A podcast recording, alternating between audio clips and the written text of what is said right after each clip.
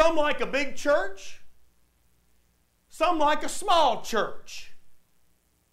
But I wonder about those who want to stay small. Do they not want people to have a relationship with God? Do they, do they want people to go to hell? And what are these people who want to stay small going to do when they get to heaven and discover that they're worshiping God with millions of other, other believers? That ain't small. Some people like a country church. Some people like a city church. I've been in both. You know, you might be in a country church if the call to worship is, y'all come on in. You might be in a country church if the preacher says, I'd like to ask Bubba to pray and five guys stand up. You might be in a country church if never in its 100 year history has one of its pastors had to buy meat, eggs, or vegetables. You might be in a country church if there's dried tobacco juice down both sides of the church van. You might be in a country church if the church directory doesn't have last names Hal, Alan, Nick, Bill, Sybil. You might be in a country church if the only time the members lock their cars is during the summer. And that's so that nobody else will put another bag of tomatoes in there. You might be in a country church. If when the pastor preaches on how Jesus fed 5,000, the men of the church begin to wonder were those two fish bass or catfish? I'll tell you, the, the very first churches, now they were great churches. They were great. And those first churches serve as our God given example of how to do it, of how church is done, if you will. Those folks made a habit of getting in touch with heaven. They made a habit of receiving their marching orders and using the power that God gave them to serve and bless God. Boy, them churches were great. These people were filled with Christian character. These first churches believed in salvation by faith in Christ alone. These first churches believed in separation, being morally excellent unto God. They believed in sanctification, being set apart by the knowledge of God's truth. They believed in service, giving God full control of their lives. They persevered suffering, knowing that you can't have a testimony without a. I love y'all. You can't have a testimony without a test. Amen. They believed in submission, pressing on to godliness in their character. They shared brotherly kindness in their ministry to one another, in the course of their marriages, and even with their money. They shared brotherly kindness. And finally, they were spiritually mature. Man, they loved God and they loved one another. And they loved them with an unconditional, a sacrificial love. Truly a love like none other.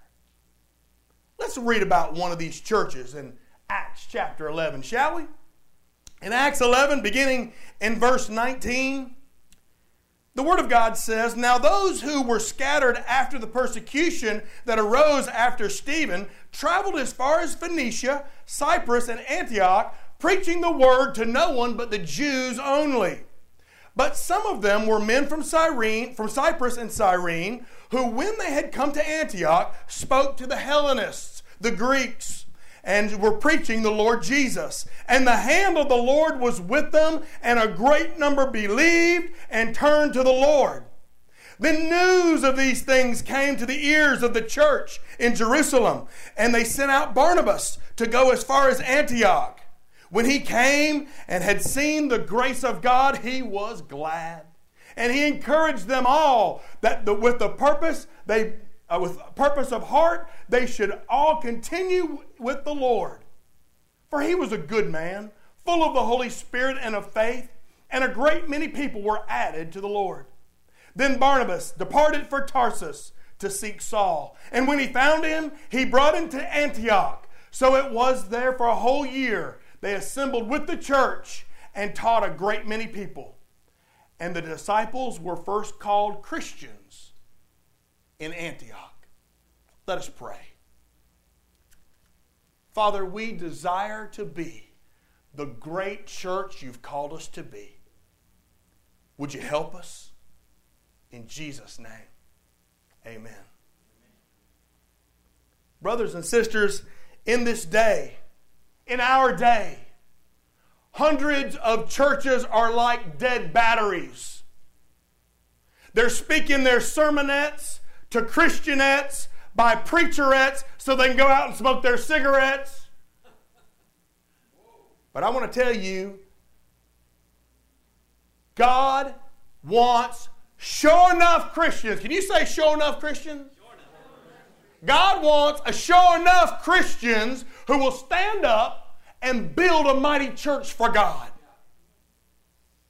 I'm going to share with you seven, seven things that made this early New Testament church one of the greatest that the world has ever known.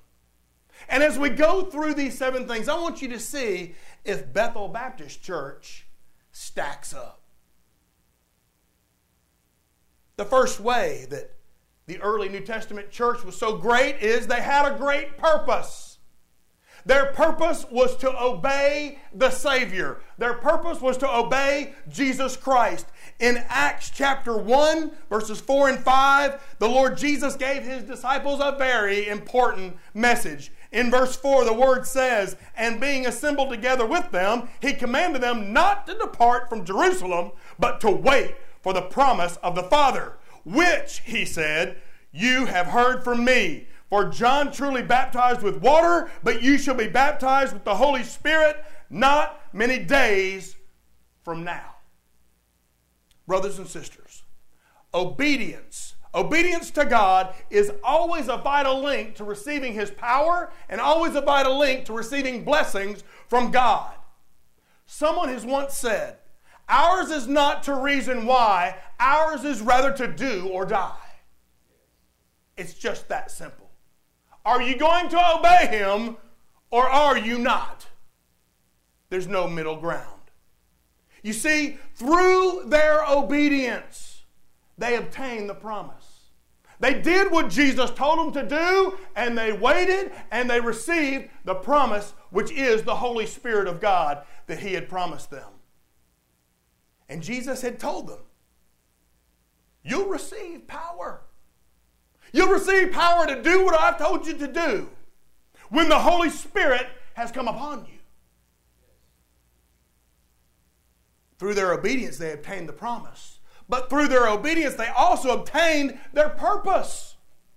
Their purpose was to share the life changing gospel good news of Jesus Christ.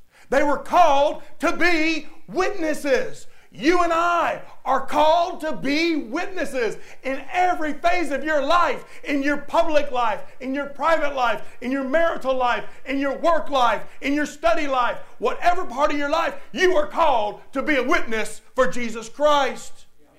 He said it, not me. He told us that you shall be witnesses unto me in Jerusalem, in all Judea and Samaria, and to the end of the earth. You shall be witnesses when you receive the promise. Then we find on into Acts, the Apostle Peter did a just a phenomenal job preaching. And in one of his more famous sermons in Acts, he stood before the great crowds in the streets of Jerusalem and he witnessed to people from all nations, just like he was told to do. And his sermon was so simple.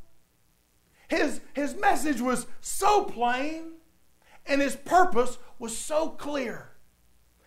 Bethel Baptist Church has the exact same purpose. And that purpose is for us to help people get to heaven. That is your purpose, friend. As a Christian, as a child of God, is to help people get to heaven. I pray that that's top of your list. They had a great purpose. But this early New Testament church also had great prayer.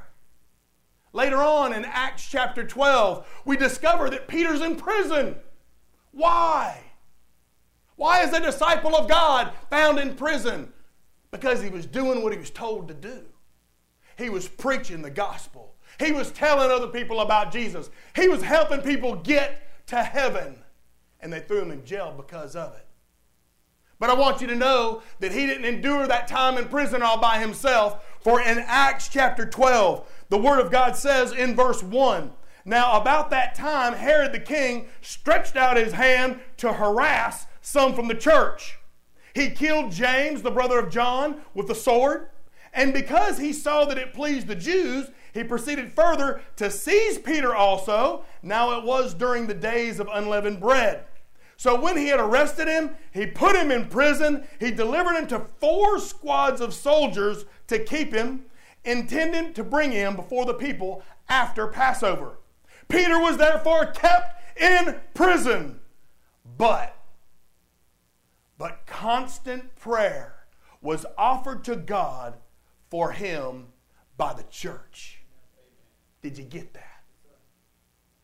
The church people were offering up constant prayers to God for Peter. Now, hear the rest of the story.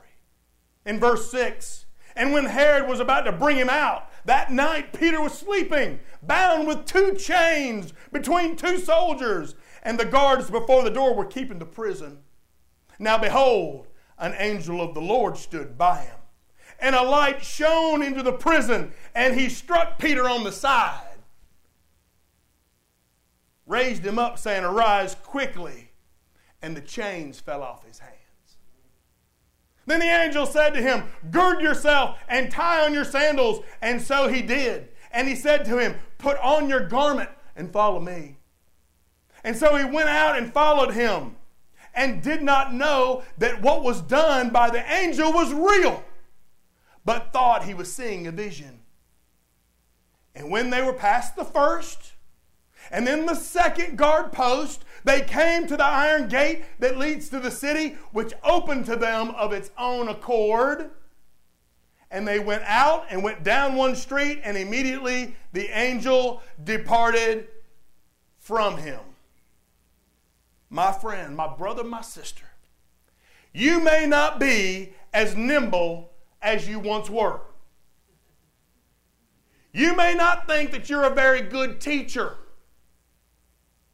You may not have a whole lot of money, but let me tell you something that you do have. You have access to the throne of God, and you are able to petition Him to use, guide, strengthen, protect, and impart wisdom to the ones that God is using to reach, to preach, and to teach to lost people who are going to hell unless they do it. You're able to pray. And over and over again, God's Word tells us that great things happen when God's people pray. Are you praying for your church?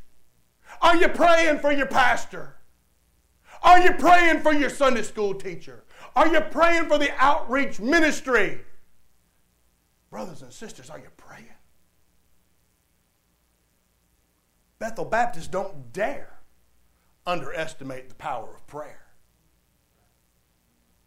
The great early church had the power of prayer, but they also had great preaching.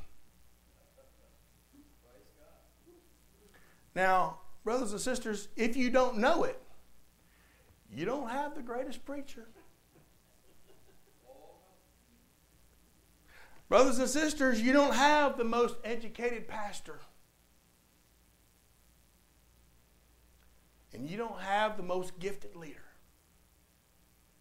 But let me tell you something you got. You got just a regular old ordinary sinner saved by grace. An ordinary man who loves you and whose greatest desire on this earth today is that you have a more intimate relationship with your God. It's all you got, baby. It's all you got. Peter was an ordinary man, too. But man, that boy could preach. He was an ordinary man, but he wasn't a great preacher. But man, he could preach. Why? Because it wasn't his preaching that was so good, it was the content of his messages. Peter's preaching exalted our great Savior. Peter's preaching encouraged great servants. And Peter's preaching exposed great sin in people's lives. And guess what? People responded to it. People responded to those messages, even though he was just an ordinary man. On one occasion, 3,000 people responded to one message. Ordinary man. No one can deny great preaching. But they also had great power. You see, this early church experienced firsthand the power of Pentecost, the power of that initial giving of the Holy Spirit of God onto, onto a group of people all at the same time. And this power that was given at Pentecost is the same power that was used in creation. That Pentecost power, that Holy Spirit power, is the same power that parted the Red Sea. It's the same power that kept Daniel safe when he was in the lion's den.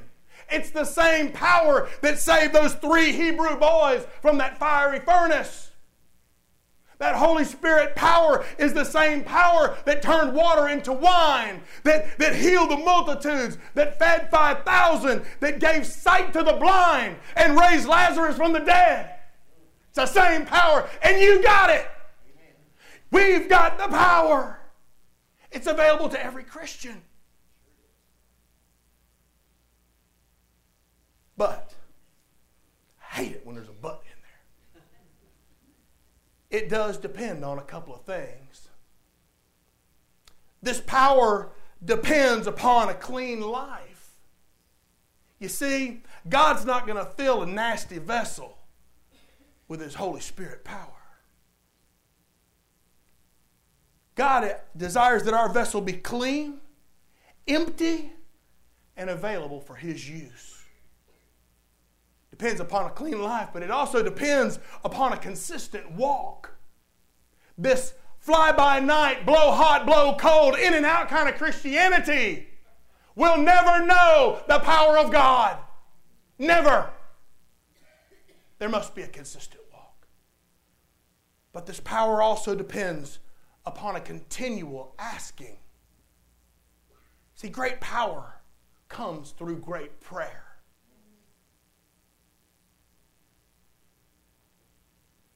In Luke chapter 11, the Lord Jesus gave us something that's so familiar to you, but there's something that maybe skipped your attention one time. In Luke chapter 11, the Lord Jesus is speaking and he says, So I say to you, ask. Say, ask. And it will be given to you. Seek, say, seek. seek. And you shall find. Knock, say, knock. knock. Knock, and it will be given to you. For everyone who asks, receive. He who seeks, finds. And to him who knocks, it will be open. If a son asks for bread from any father among you, will you give him a stone? Or if he asks for a fish, will you give him a serpent instead of a fish? Or if he asks for an egg, will you give him a scorpion? If you then, being evil, know how to give good gifts to your children, how much more will your heavenly Father give, and get this, the Holy Spirit to those who ask him? We're in the habit here of praying not only that God will be with us as we worship, but that God will fill us with His Holy Spirit. That it will overflow out of us into our neighbor. I pray that the Lord fills me so much that, that Alan is drowning in it. Be filled with the Spirit of God. Now consider David for a moment. David had a willing heart. When the Lord looked into his heart, he saw a boy, a man after his own heart. His motives were pure, his life was clean at that time, and he was ready to go wherever the Lord led him. He had a willing heart. Do you? David also had a wise head. He was wise enough to wait until the proper time to take the throne. But David also had working hands. When the prophet came upon him to anoint the new king, out of eight brothers, there was only one of them working. You know who it was? It was David. David also had working hands. And I believe that the Lord looks to use clean hearts, clear heads, and calloused hands. Is that a good description of you? Are you willing to have a clean heart, a clear head, and calloused hands for the cause of Jesus? The story is told of a huge barge that was loaded with brick and rock that sank in a New York harbor. This, this barge, over many years, had sunk deep into the mud. And then the day came that the city wanted to build this bridge over the harbor. But that sunken barge, it had to be moved, it had to go. So all their efforts, all their machinery couldn't do the job. And finally, this one young engineer came up with a great idea, and they said, okay, we'll give that a try. And Several big barges were, were brought up to the area and they were chained together, and uh, then the tide went down to low tide. And several chains were hooked to that sunken barge. And then they sat back and they waited. And as the tide began to come into the harbor and the tide began to rise, there was creaking and groaning and stretching of chains. And soon that barge broke loose from the mud, was lifted up out of its place, and it floated away. The power of the Atlantic Ocean had been used to raise that barge. So, what's your point, Brother Bill? When all efforts of human wisdom fail, God's mighty power can do the job power. That's the kind of power we need. We don't want no human power, we want God's power. At Bethel, we have found that God does indeed infuse His power into willing hearts. He infuses His power into wise heads. And He infuses His power into clean, consistent, working hands. It's part of the thing that makes Bethel such a great church. But this early New Testament church also had great persecution. It's so sad that those who do the work of God here on earth are persecuted. But Christians have always been persecuted. Jesus said to his disciples, In this world you shall have tribulation. Then Paul also promised, If we suffer, then we shall also reign with him suffering's coming. Eleven of the twelve apostles were killed in a violent way because of their faith. And when people go all out to please God, when they really give their all, there's going to be some criticism. When you go all out, your friends are going to say, Man, you're going overboard. When you go all out to please God, there might even be some threatening. And young people, I'll tell you this if you go all out to please God, I hate to tell you this, but even your Christian friends might say, Man, you're going a little overboard. You don't listen to them. You tell them you just want to please your Father in heaven. Great persecution, just like there was in the early New Testament church. Today, friend, Christ may not ask you to die for him, but he does ask you to live for him. And I wonder sometimes if that's not harder than going ahead and dying. All that desire to live godly in Christ Jesus shall suffer persecution. The word of God, for him. Can I tell you that if you're not being booed, if you're not being booed, then maybe you're not in the game. That early New Testament church had a great purpose. They had great prayer. They had great preaching. They had great power. They had great persecution, but they also had great. Great people. We got some great people. But people in this early Christian group gave up their very life's work. They gave up their occupation, their career. Peter left his nets to follow Jesus. James and John left their fishing business and became fishers of men instead. They gave up their life's work, but you know what? Many were also willing to give up their wealth. Why Barnabas sold his house and gave it to God's work. Sold his house. Gave it up their, their work and willing to give up their wealth. I mean, they're just they, it's just incredible what this early church was willing to do. But they were also willing to give up their very life. I know that many of you who heard Brother John Kennedy preaching told you about Stephen laying down his very life in the streets of Jerusalem because he refused to turn his back on Jesus. As I look out over our Bethel family, I see those that have been willing to do the same thing. Willing to give up their life's work and their wealth and even their very life if it was necessary. Why? Because they knew that it takes great people to make a great church. Bethel has a great message. Bethel has a great mission, and we've got great members. And with all those tools, yeah, we're going to be a great church. Finally, that early New Testament church held on to great promises. These people had the promise of heaven. Can you believe that? They had the promise of heaven. But guess what? So do we. They had the promise of the Holy Spirit. Can you believe that? But so do we. They had the promise of genuine happiness. Can you believe that? So do we. Thousands of promises in the scriptures are for your benefit and mine. Promises.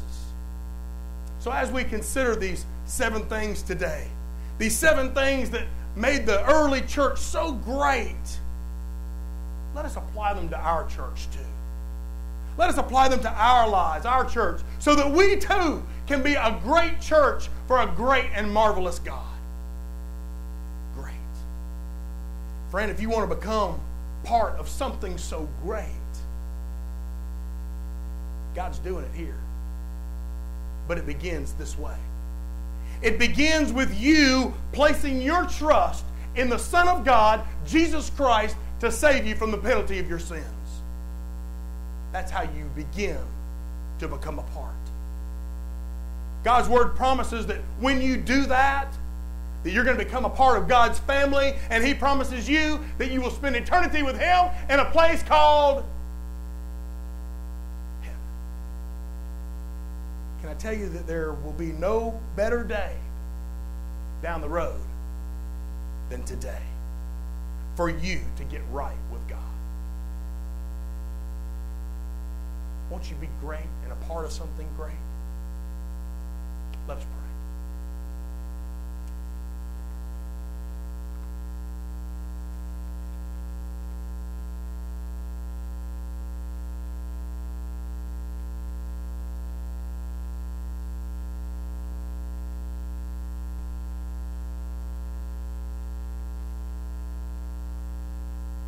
Father, I thank you so much that you've been so willing to pour out your blessings on us.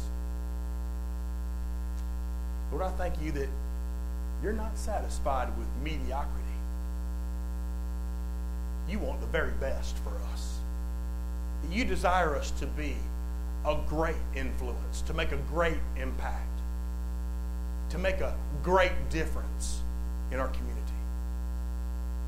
Lord, I'm also thankful that you desire to make a great change in us.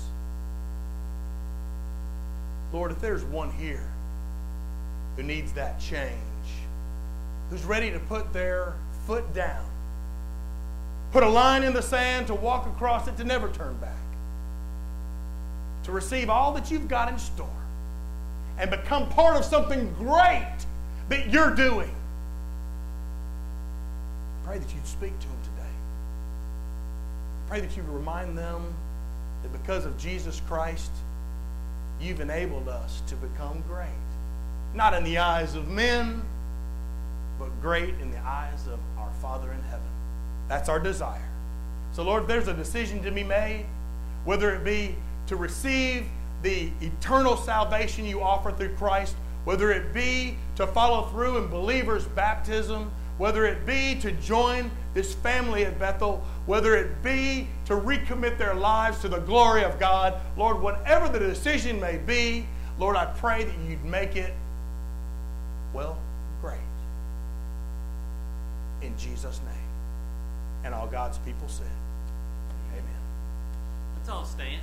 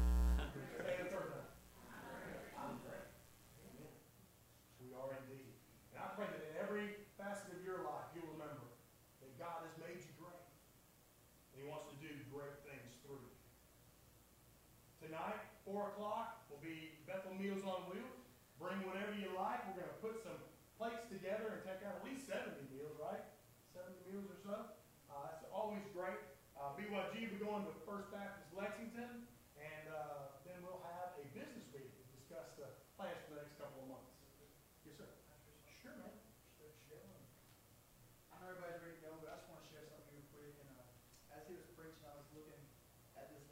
wrote down, and uh, I'll share with you again. But we went over great purpose, great prayer, great preaching, great power, great persecution, great people, and uh, they held on to a great promise. Um, I'd like to share with you that this year is my last year, and some of the other people uh, that go to my school too, we're all seniors, and God has really put a vision on my heart to change some lives in our school system. And when I think of Bethel, I think of one thing, and it was the second one, is great prayer. I know there are a lot of people here that wish they could do more. There's some uh, older ladies here that they